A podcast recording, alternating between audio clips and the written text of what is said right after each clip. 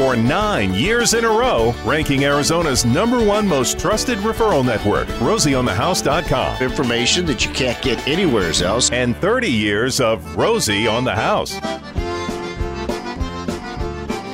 And good morning and welcome to Rosie on the House. We've got the door thrown wide open. We've got a fresh pot of coffee brewed over here and a place on the couch for you. So come on in and we're going to take the subject of air conditioning. We felt like in the month of July in the state of Arizona and the old Pueblo, this would be a good month and a good time to be talking about air conditioning. The one most important critical component of your house to make it comfortable here during this time of year. Now, Tucson was a great little town back in the 50s. Then we invented air conditioning. And y'all become a regular old city. You don't like to admit that about yourself, but you're a big city now. So air conditioning is a big part of that. Y'all all depend on it all summer long, and we've brought in our Rosie certified expert, Andrew Dobbins from Intelligent Design, to help us understand a little bit more about air conditioning and what it really does. Because, Andrew, as you know, I mean, homeowners, they really don't understand how it works. They just know when they turn the thermostat to this and it's 30 degrees hotter outside, they want the inside of the house cool. That's right. Thanks for joining us today. Pleasure. Thanks so, for having me. I, I try and talk to people about what air conditioning is, and I find it, it really doesn't get me anywhere because they don't understand it. People think, well, I want cool air coming out of that register. But air conditioning is really the removal of heat. That's right. that that's kind of counterintuitive. Yeah. But if you don't believe it, just go outside to the fan and feel the air coming off that fan. That's right. You're just sucking the heat out of the house. So let's talk a little bit about some of the issues that I hear homeowners dealing with all the time. And I want to go to a, kind of a technical one at first because people live with the results of the problem, but they don't understand what it is. And they may hear a technician out at the house talk about static pressure. Let's talk a little bit about what static pressure is and the consequence of proper and improper static pressure in the AC central system. All right. So static pressure is basically resistance in the supply or the return line. We're finding that uh, a significant amount of homes have the problem in the return where there's an undersized return or they have the old style of grill where they just took a flat piece of metal and stamped a hole through it and they add an incredible amount of resistance. So when you have that restriction, you strain the blower motor out and then you don't get enough air over the coil, which can then lead to coil leaks and compressor failure. So it's a really big deal for efficiency and longevity and also re- lots of repairs or, or not so many. And if the if the compressor is the brains of the air conditioner, the coil is really the heart of the air conditioner. Because without that coil, you're not getting the cold surface to throw the air over to theoretically cool it down to deliver it to the house. So you start developing problems with the coil, you're you're developing problems with the very core of your unit. if you don't get enough air over the coil, the refrigerant should be evaporating and trapping the heat. But if you don't get enough air over it, it doesn't fully evaporate by the time it's headed out to the compressor. A compressor designed to compress vapor, trying to compress an, a liquid, it breaks. You can't compress it. And those stamped registers are in, in, many cases, they're builder standard. That's right. I mean, they're, they're, they're what's mm-hmm. being installed on, on units all through the state of Arizona, everywhere. Yes. Uh, but because they do create so much back pressure, it's it's like the air conditioner is trying to push against a, a resistance it doesn't need to have. That's right. So the open cavity of an AC, you only need about 100 square inches per ton of cooling. But once you add that stamp face grill, it's 160. It's a 60% resistance. The better grills, the, the fixed bar grills, only add a 40% resistance. So we're opening up the opportunity for the air conditioner to exhale, is what we're doing. Yeah, we don't want uh, the AC to be trying to go for a jog with a coffee straw in its mouth. It's not gonna it's not gonna run too far. And that static pressure now, you say you're not able to pass enough air uh, because you're basically creating a dam at the end of the stream by slowing it all down at the register. You're not able to pass enough air over this coil, mm-hmm. so the coil's not getting near the transfer of energy that it has the potential of accomplishing. You're also straining the blower motor, and you may not get enough air to the different rooms in the house, so it can lead to other issues besides just the coil. some of the problems with static pressure are all of the evap cool systems that were built in the 50s. That's right. Okay, that were now retrofitted in the 70s, the 80s, and the 90s. Yeah. Uh, that we throw an air conditioner on. That's right. And they had those definitely had undersized returns. And when we convert to AC, we enlarge that. We're even finding some of the newer homes had, you know, they have a five ton unit with a stamp face grill that's a 20 by 25 or a 20 by 30. And really, it should be the fixed bar grill 20 by 40 for a five ton unit. You need that much more space. What is it about the air conditioning industry that, generally speaking, we've always undersized the return air? What what is it about the? Because it's an industry standard almost. Well, I wouldn't say it's it's the industry standard. I would say that when you have track homes being built, uh, they do them fast and cheap and try and go with the cheapest materials because uh, the one who's going to get that job for a contractor that's building a thousand homes is going to be the cheapest guy. So uh, many times we're going into those homes and we're having to fix what the original contractor did wrong because they went with the cheapest of everything. And a lot of times that's an upgrade of the supply register, the return air register, and then a, a complete analysis of even if you have the right size, even close to the right. You you were just you just raised an illustration where the return air was half the size that you needed. That's right. And then we have people complaining about hot and cold spots in their house. Yeah. People wonder why their systems only lasted eight years or 10 years or 12 years when they used to last a lot longer. Well, they're, uh, it could be just they're not making like they're used to, but it could also be that there's issues with the install that's causing them not to live as long. Well, and the static pressure has a lot to do with the size of equipment too, and I think that's the other area that maybe we were the industry was a little off base for a long, long time too. We it seemed like we would oversize equipment. That's right. And then undersize return air, which Yes, is sir. like, duh, what are we doing? And it's double trouble. The whole industry has become much more scientific than it used to be. I mean, it used to be you had the people moving out here from the Midwest. All they knew is when the air conditioner come on, they wanted ice cold air coming out that supply register. So you ha- actually had the home buyers request, "I want the biggest piece of equipment you can put on my house." And now we understand that you're going to kick it on and off too much and they're going to break on you if you do that. And it's going to cost you more to buy, That's right. more to run. That's right. You're going to have less. Uh, you're going to have poorer indoor air quality. it, it, everything about it is wrong. More breakdowns, higher utility bills, shorter life, more expensive to buy. So when y'all are called out to assess, may, maybe it's just an air conditioner that's not blowing cold, okay? And you you need to get out there and assess the current condition of the equipment and what the right recommendations would be. When when you've ascertained that we've got some pretty expensive repairs here in this 12, 15, 16, 17 year old piece of equipment, and we really need to educate the homeowners to why they might want to consider new equipment. What do you take the client through? What do you what does the technician do at the house to ascertain what the right size equipment should be? So the- technician's actually not going to size that. We have a project manager that comes out. So the technicians for us are not allowed to sell new units. We never want it. there to be uh, the feeling of a, a impropriety there.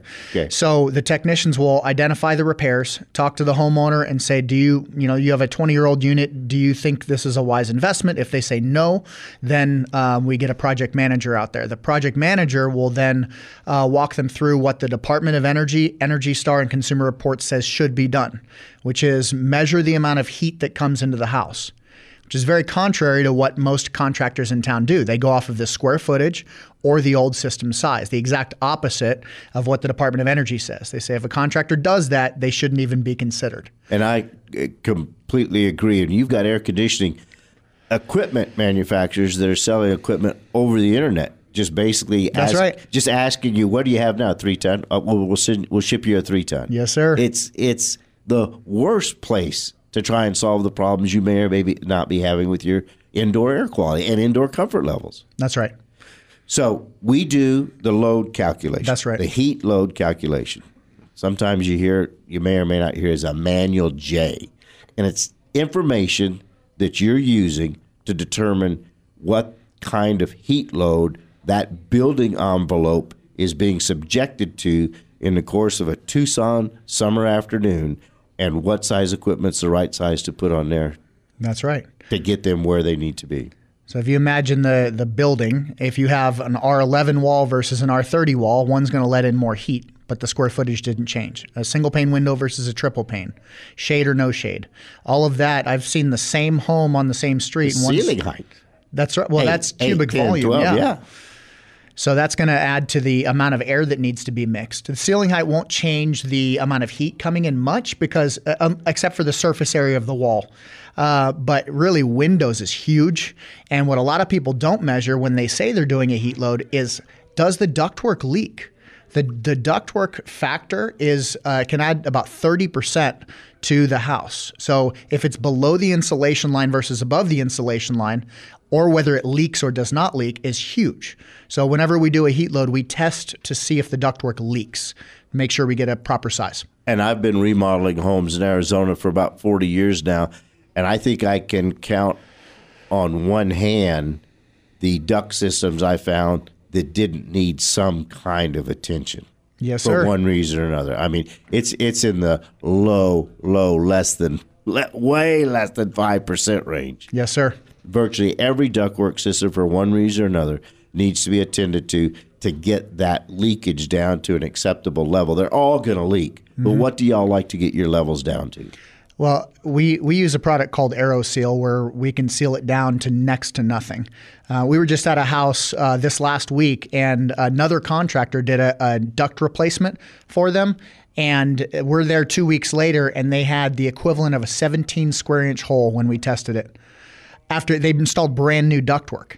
And so that customer was was not very happy. We, we got it all sealed for him, but that's uh, unfortunate. Yeah, that is unfortunate. We're here talking air conditioning with Andrew Dobbins of Intelligent Design, a Rosie certified air conditioning and heating specialist serving Pima County. We'll be right back.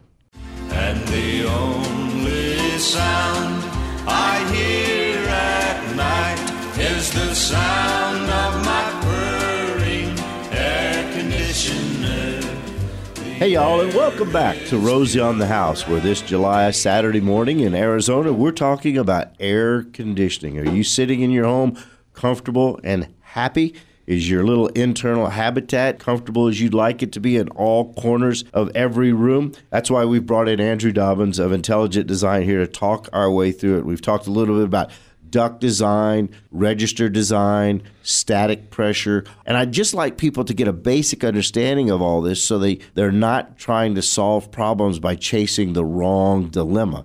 Am I wrong? Am I all wet, Andrew? It seems to me in the last 10 years, virtually every manufacturer in the refrigerant changeover that we had uh, has had their share of, of equipment challenges. That is exactly right, Rosie. Uh, they, you know, they say they don't make them like they used to, and uh, in AC today, it seems like they don't make them like they used to. We're having a lot more repairs. And it all has to do with the refrigerant. Can we can we talk a little bit? What is the refrigerant today do not doing to the ozone black hole layer that the old refrigerant was doing? Well, the really old refrigerant R12 um, had uh, had an issue with the chlorine bond to the refrigerant molecule going up, floating up into the ozone and, and hurting it. Then they went to R22, which is what they're phasing out today, which they don't have that bond, and so it was supposed to be better. And then they said, well, actually, this is causing issues for global warming. We're going to get rid of the chlorine altogether. But in order for it to work, we have to have this really high pressure, which is causing a lot of the issues today and, and the coil leaks. So it's the evolution of the actual refrigerant. And, and folks, let me just explain this to you. It's it's a it's a it's a, a substance that can go from liquefied to gaseous state. And we put it through a compressor and smash it really tight and send it down this copper tube or aluminum tube into the coil. And as it sits out there, it expands. As it expands, it gets really, really cold. Then we take that cold and try and transfer it to the air we're passing over the coil. If you have a can of compressed air that you use to spray your your computer keyboard with, Yes. you know exactly what I'm talking about. Mm-hmm. As the air inside that can expands, that can literally gets too cold to hold. Yes, sir.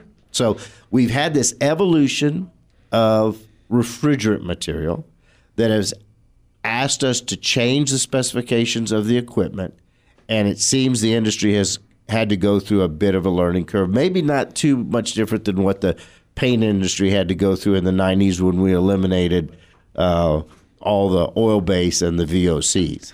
There's a couple other factors too, besides just the, the coil leak. There's a, a, valve. It's a metering device to regulate the refrigerant for higher efficiency. And that's in front of the coil, and we're seeing those fail as well. And it's almost as expensive, uh, even under warranty, as a coil replacement. Um, so we have those two things with the refrigerant, and then there's more electronics in the systems. There's control boards, circuitry, and you're putting it outside in the desert. And so we're seeing electronic components fail. And you're buying a fairly expensive piece of equipment. I think it's worthwhile to read the small print in the warranties. That's right. So uh, most manufacturers, if you look at what uh, the competitors in Tucson are offering, is only a parts warranty. You might get a two-year labor. But the majority of the cost of a repair is not the parts. You could have it less than 10%. The overhead of the company and the labor and all of that is the majority of the cost. So if the manufacturer gives you the $10 part, but it still costs you 190 to put in, that's not good. That's no fun. So be looking for the opportunity to upgrade your warranty to a la- labor inclusion. Yeah, with us, we include a 10 year part and labor on every install that we do so that if, if anything happens over the next 10 years, you're covered. And then a lot of our systems, in fact, the majority, if the two major components break, the compressor or the heat exchanger, we have a deal Those with are the two big expensive tickets right there. It, yeah, if those go, you're typically replacing your system. Yeah. Well, in this scenario, if the compressor goes, they will replace the entire condensing unit at no charge or the entire furnace for the heat exchanger, which it, it very well could be the last air conditioner you ever have to buy. Now, there is also the play on warranty where there's big warranties sold that really are nothing more than just profit cushions to the bottom line. Yes, sir. Some of those manufacturers will extend the warranty if the contractor will just register the equipment as sold and Yep. addressed. Yep.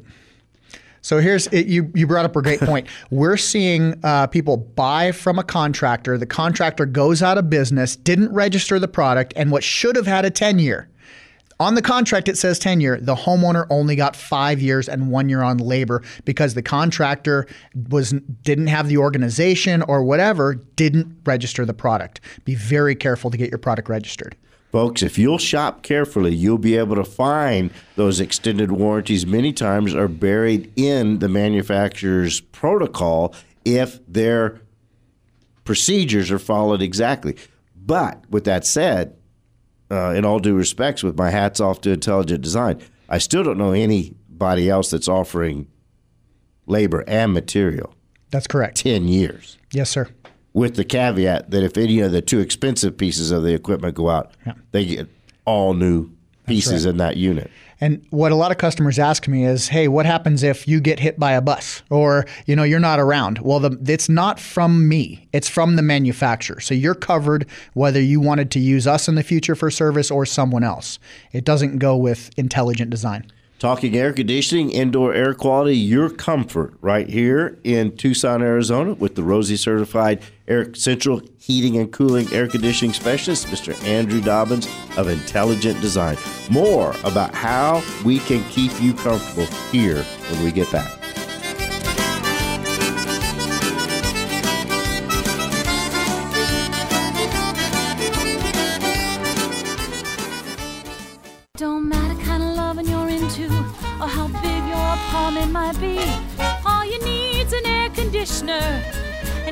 Man for me.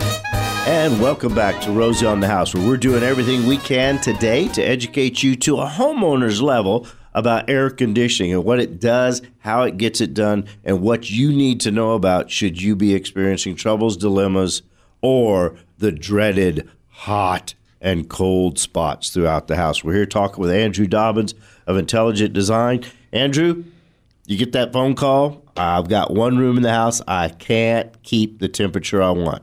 Yes, sir. Happens all the time. I would say about 70% of the homes that we go into has uh, this issue. And uh, so whenever we're doing a replacement system, one of the questions is, hey, do you have this problem and do you want to fix it? It's incredible how long people will live with that and they just accept it as that's just the way it is. They they just think, oh, the number one thing I hear is, well, the sun hits that side of the building, so of course it gets hotter. Well, I understand that the heat is coming from the sun, but you should be compensating for that with cooling. And so getting more air to that room fixes the issue. Now, if the AC kicks off, like let's say it's oversized and it's it turns off, well then you have no air moving. So that air in the room that has the sun is going to get hotter than the shaded room. So if we can blend and mix the air, that's one of the solutions, not being oversized, but also if you're replacing your system, heavily consider a blower with multiple speeds, like a variable speed blower. We can blend and mix the air and get you more even comfort in the house. I mean, we were talking about the evolution of refrigerant and the That's right. evolution it required in equipment. And we were talking about some of the downsides to what that's caused the industry over the last decade. But you know, the increase in efficiency has actually it's been exponential. Huge. I, I mean, from where we were installing SEER rated units of four, five, six, and seven. That's right. You know, just 15, 20 years ago. I mean, you can reasonably purchase equipment well above 15, 16, 18, 20 25. in a ducted in a ducted system. Yes, sir. That's incredible. It, absolutely. And I think what people don't realize is in this increased efficiency. In my argument, the increased efficiency is one more reason you probably don't have to buy the same size equipment you've currently got. We're going to put a variable speed on that, which is like a throttle that automatically interprets how hard it needs to be running, as opposed to the old single speed units that when they were on, it, it was either on or off. I, I like to compare it to a car. If you were driving your car and you're at a stoplight, you have a stick shift, and only fourth gear is working. How much gas and how hard on the engine is it to get that thing to 45 miles an hour? Now, if you're on a freeway going straight at 45, no big deal. Fourth gear is great. But once you hit another stoplight, that's a problem. These air conditioners, they they're stop and go in the city. If you only have that fourth gear, that's a problem. So now we have systems with lots of gears and much more efficiency. and the intelligence to be able to determine how what gear do I need to be in. That's right. So that that alone has increased the SEER ratings a, a long ways. And then then with the science of just the what we were talking about earlier, the the duct integrity, just getting them sealed up properly. That's right. That's one of the reasons we test the ductwork on every time we're out to a home for a system replacement. We are testing the ductwork, and a lot of our technicians we've trained to do the same test and carry that equipment because it is such a rampant problem. If you have hot and cold pockets, there's a good chance that you have duct leakage. If you've put on balancing registers and you still have hot and cold pockets, it may be because you've created additional pressure by restricting the air to an area that gets plenty of air and tried to get it over to the, the bad area, but you just blew it into the attic instead. And a lot of times, people with a hot spot house in the summer switch the fan motor to on in hope of just stirring the air more. That has a, a downside. Well, the energy loss um, could be the downside, but if the unit is off and you're running the blower and it's the peak season, you're going to absorb heat from the attic. And if you have leaking ductwork, you're going to then pull dusty air into the leak points. It's called the Venturi effect. If you have fast rushing wind on one side of an object, you cause negative pressure on the other side, a vacuum, and you suck attic air into your breathable space after the filter. Then the humidity goes up to our That's right. monsoon season. Yes, sir. And the air conditioner's job is take all the humidity out, convert it to condensation, Mm-hmm. put it in a pan, and drain it out to the flower bed. That's right. But we leave the fan on, You absorb it and you get higher humidity levels. you're blowing the humidity right back in the house, asking the air conditioner to do the work That's right. that it did when it was when the compressor was running a few minutes ago. Precisely. So we encourage people. Uh, you can play with 24 hour fan motors in the shoulder seasons. That's right. But once we move into the monsoon season, that really isn't a, a good strategy for your equipment or your indoor air quality. Absolutely. So we we eliminate that. Other hot and cold spot strategies. I mean, uh, we've we've solved it by just some strategic locations of return airs. Absolutely. Yeah, we've found that if uh, you can definitely do it with return, but if you already have enough return and you design the supply properly where the air is going where it needs to, all the air cycles back around to the return if those doors are open. If you're closing doors to those rooms and there's there's no outlet for the air, then you need a return or a transfer grill. But the best thing to do is just get get our guys out there to do an analysis on the home and we'll figure it out for you. You guys don't have to have to know all the science and engineering. That's what we do. How much money are the empty nesters saving when the kids move out of the hall bedrooms and they close the registers of events, close the doors, and only ask the air conditioner to now operate and cool 80% of the house?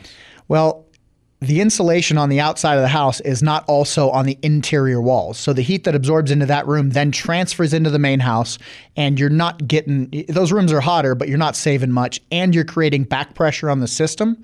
We talked about back pressure in the beginning of, of the segment, and it's a big issue. If you if you create the back pressure, you can break your blower motor, your coil, and compressor by doing that. You're you you may think you're saving money because you're not paying to have the air conditioner work to deliver cold air to that room, but it's actually increasing the wear and tear on your equipment, and it isn't a good strategy. Not at all. The equipment was designed to satisfy the demands of the entire area. You, you hope it was designed that way. That's right. You know, if it's designed correctly, ductwork, equipment size, and everything else, and you need to allow it to service that whole area. Absolutely. So, what are what are some of the other things y'all find when you're dealing with uh, hot and cold spots? Um, we've already kind of listed through oversized equipment, poor register design, uh, Duct leakage is the big duct one. leakage is the big one. Yeah. So the the if you're not replacing the systems, uh, you can you can redesign ductwork, you can seal ductwork, you can add balancing registers. Those are big. What one of the other issues that we find when someone has hot and cold pockets is they also have a lot of dust in the house many times, and that's because of the leaking ductwork. It's pulling in that hot attic air. So when you solve one problem, you also solve the other. People tell me all the time, hey, uh, you know, and ask them if you have a lot of dust in the house. They're like, of course we do. It's Tucson. Yes. Right, right, You- Right. They think they have to live with it. Right. You don't have to have the desert in your house. You're pulling that in through your supply if the ducts leak. And so we can come out do the do the test for you and find out if that's the issue. Let's talk a little bit about that dust and the filtering options y'all give people when when you're looking at their equipment. Absolutely. So Starting from the bottom, so you got the 79 cent buy 12 in a pack Yeah. spun fiberglass units. Uh, we call those your, your boulder catchers, and uh, they catch the big stuff. What's going to end up happening is your blower motor will get dirty and your coil will get dirty. You're going to have expensive uh, cleanings later on where you have to disassemble and clean. Uh, otherwise, if you get one eighth inch of dust on the blower motor, you can cut your efficiency by 20 to 30 percent. And then if you restrict the coil, it's the same as any other restriction. You have lots of problems. So those have to be cleaned, and you'll eventually need that with those those boulder catcher filters. Step up. Then you have your basic cheap paper filters, which uh, they do an okay job for a paper filter, and we prefer those to the really high grade. Uh, paper filters like the the Filtrete 3M that Costco sells, those are an incredible amount of back pressure, and uh, so much so that you hurt the unit, and dust will then go around the filter into the system anyway, because it's so highly restrictive. And so you want good filtration so you don't have the cleanings and you have clean air, but then you don't want the back pressure. So you have some technicians will tell you one way, another technician will tell you the other way. And, and really, we need both. We need low back pressure and good filtration. But the only way to do that is the, the highest level, which is an electronic air cleaner. And you can put that in with a very low level of resistance, but run an electric current through there that creates an electromagnetic field and it can purify and clean a hundred times more effectively than your best paper filter on the market. What's the maintenance of a system like that? It's pretty simple. Just like your your paper filters need to be changed once every 30 days in the summertime, you pull this out once every 30 days. You can uh, use a vacuum hose and clean off the underside, or you can hose it off. And then every fourth month, you replace the uh, the filter media, and you just it costs you about 80 bucks a year for those media replacements. Well, I guess the moral of the story is we'd like Tucson area homeowners to know you do not have to live with hot and cold spots. That's right. It, it isn't a given Absolutely. in a Solvable. system that's designed right. And you don't have to live in a dusty house in the middle of the summer when your doors and windows are closed. Okay, if, if, if you're like me and in March and October you like the windows and doors open, you're you're going to deal with a certain amount of dust. That's just the way it is.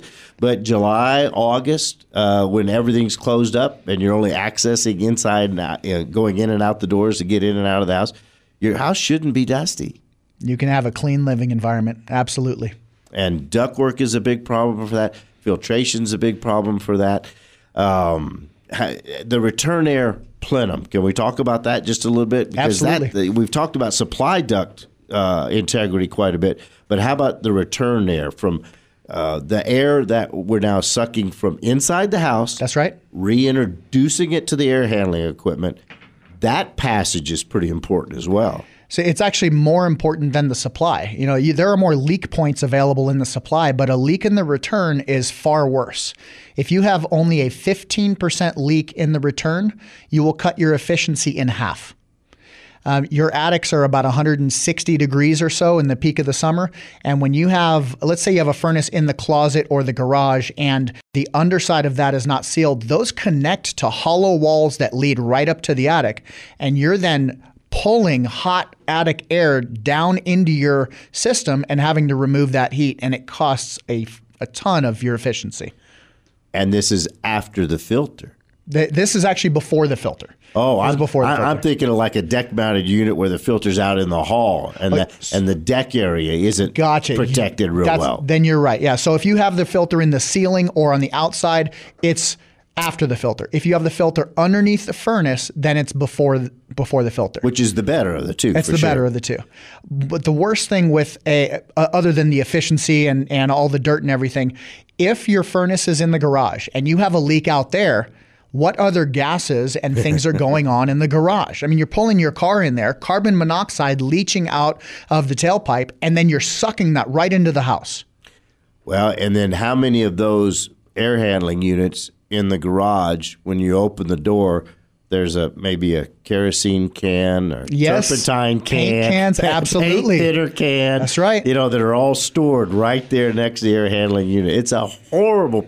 That should be a pristine environment. That's right. That's the air you're breathing. Yeah. So when we when we look at systems, we look to seal the return cavity heavily and insulate it because the garage is hot. So we want to insulate that cavity as well. Well, we're taking you through your air conditioning system from the return air register through the air handling equipment, over the coils, down the supply registers, and out into your room with Andrew Dobbins of Intelligent Design, Rosie certified central heating and cooling specialist serving the entire Pima County area. We'll be back to wrap up right after this short break. Don't go anywhere.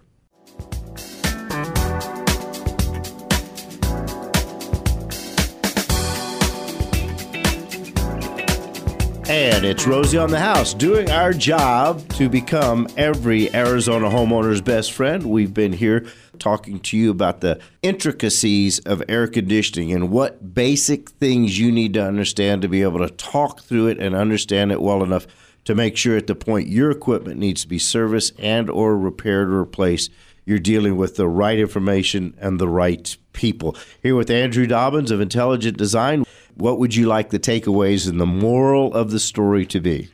The moral of the story is that as uh, in the last 20 years, as that we've done studies, and APS and Phoenix has has done some, as well as some nonprofit organizations on the systems in the factory, what they should be doing at ideal situation. And then they've tested them after installation. And what they've found is in Arizona, 90% of air conditioning installations have been done wrong with four major issues. Duct leakage is is the main issue. They say 90 plus percent of homes have duct leakage that accounts for a 30 to 40% efficiency loss. Oversizing happens 60 to 70% of the time and causes uh, short cycling, shorter life, higher repair rates, and uh, higher electric bills. Incorrect refrigerant charge. Now, is it tough? Is it tough to convince a homeowner done right? I can I can downsize your equipment by a ton. Now, a lot of homeowners, I imagine, have some real anxieties over that, don't they? yeah, initially when I when I went from uh, being an employee at a company who was just going off of square footage to actually getting certified for the engineering, uh, I definitely had an issue with that. We put a guarantee in place that says that if you are not happy with the size and the cooling capacity anytime in the first two years, we'll pull it out and put whatever size you want in for free. Because Uncle Joe has called you uh, Yep. because it's 108 outside. That's right. And the air conditioner's broke. and now you're trying to convince him to put in a smaller unit than he has. That's right. That's, a- right. that- you're in a bad negotiating position there. yeah, and it- it's we we don't have too tough of a time anymore. It's it's just a, a car on the freeway versus in the city. Do you want to stop and go, or do you want to run it more constantly at, at lower gas usage? And oversizing units is something the air conditioning industry in Arizona has done for 20 or 30 years. So you that are in need of new equipment need to hear us loud and clear. If if your air conditioning contractor is coming out there looking at the size of the equipment, writing you up a proposal in 10 minutes or less about replacing it with like size equipment, you have the wrong company on your property. That's right. Okay, so we've covered two of the four. Right. So refrigerant charge. 54% don't charge the refrigerant right, and 70% have hot and cold pockets in homes that have been tested. So individually, those things, I, I would rather you have the least efficiency, cheapest unit available with all of those things perfect than the most expensive, highest efficiency, best warranted product with any one of those things individually out of place. You will be better off with those install items done right and a, a lower end piece of equipment. You can spend a lot of money upgrading the equipment. If you just spent a fraction of that fixing the install items with us, you you have a much better situation. Isn't there a spreadsheet that I've seen somewhere about where the efficiency draws to? Like, what percentage lends itself to how it's installed? What percentage lends itself to the brand of equipment? Yeah, Consumer Reports actually came out with uh, a document on how you should go about choosing your your air conditioner. They say that they they can't personally rate air conditioners because the manufacturer and the design of the product only accounts for 20% of what you receive as a consumer. 65% is based on the install and 15% is based on the maintenance. So 80% is who, 20% is what but 90% of installs are done wrong. So 65% of your quality is installed, 90% done wrong. You've got to get the right guy. You've got to know someone that's doing the heat load calculation, the duct testing. You're getting the installation correct. Well, folks, I hope that you have seen how we here at Rosie on the House, over our 30 years of broadcasting, have spent the time to research the right contractors, the right equipment, to share with you their wisdom and their industry expertise. Andrew, y'all been down here installing central heating and air conditioning systems for how long? Yeah, I've been a company owner since 2008, so uh, 10 years. How would they get a hold of you? Well, Rosie, if their house here in Tucson doesn't feel like heaven, they can call 888 8787. And what they're what are they going to get? So we can come out and do the analysis, the energy audit, uh, figure out what's going on in their house that's causing uh, any of these issues. Congratulate you on your success here, you. and uh, in particular, some pretty creative industry leading uh, protocols that you've put in place that are very unique to intelligent design. Congratulations on all those, and uh, thanks a million for coming in and joining us today. Yes, sir. Thank you, I, I, I think we covered it, man. we did. You did a great job. I, I, I think homeowners now have the information they need, hopefully, to not be taken advantage of. Because we were talking about Uncle Joe, who's calling the air conditioning contractor to come out and get him, do whatever you have to do to get me back in cool air because it's 108 degrees outside. I'm sweating. The kids are going to be coming home from school. We're all uncomfortable. The dog's about ready to expire. I'll do whatever you say just to get me back in cool air. And that's a perfect opportunity for you, Uncle Joe, to be taken advantage of. So make sure you're dealing with a contractor you can trust. And we always encourage you to establish a relationship with your air conditioning contractor so they can help you maintain that equipment properly. One big takeaway I'd like you to have is if you're being solicited over the telephone, cold calling from someone who doesn't know your equipment, doesn't know your living environment, doesn't know your electricity consumption, doesn't know your lifestyle, they're probably not the company that you want to engineer your family's healthy indoor air quality and comfort. Because it's our job at House to become your best friend.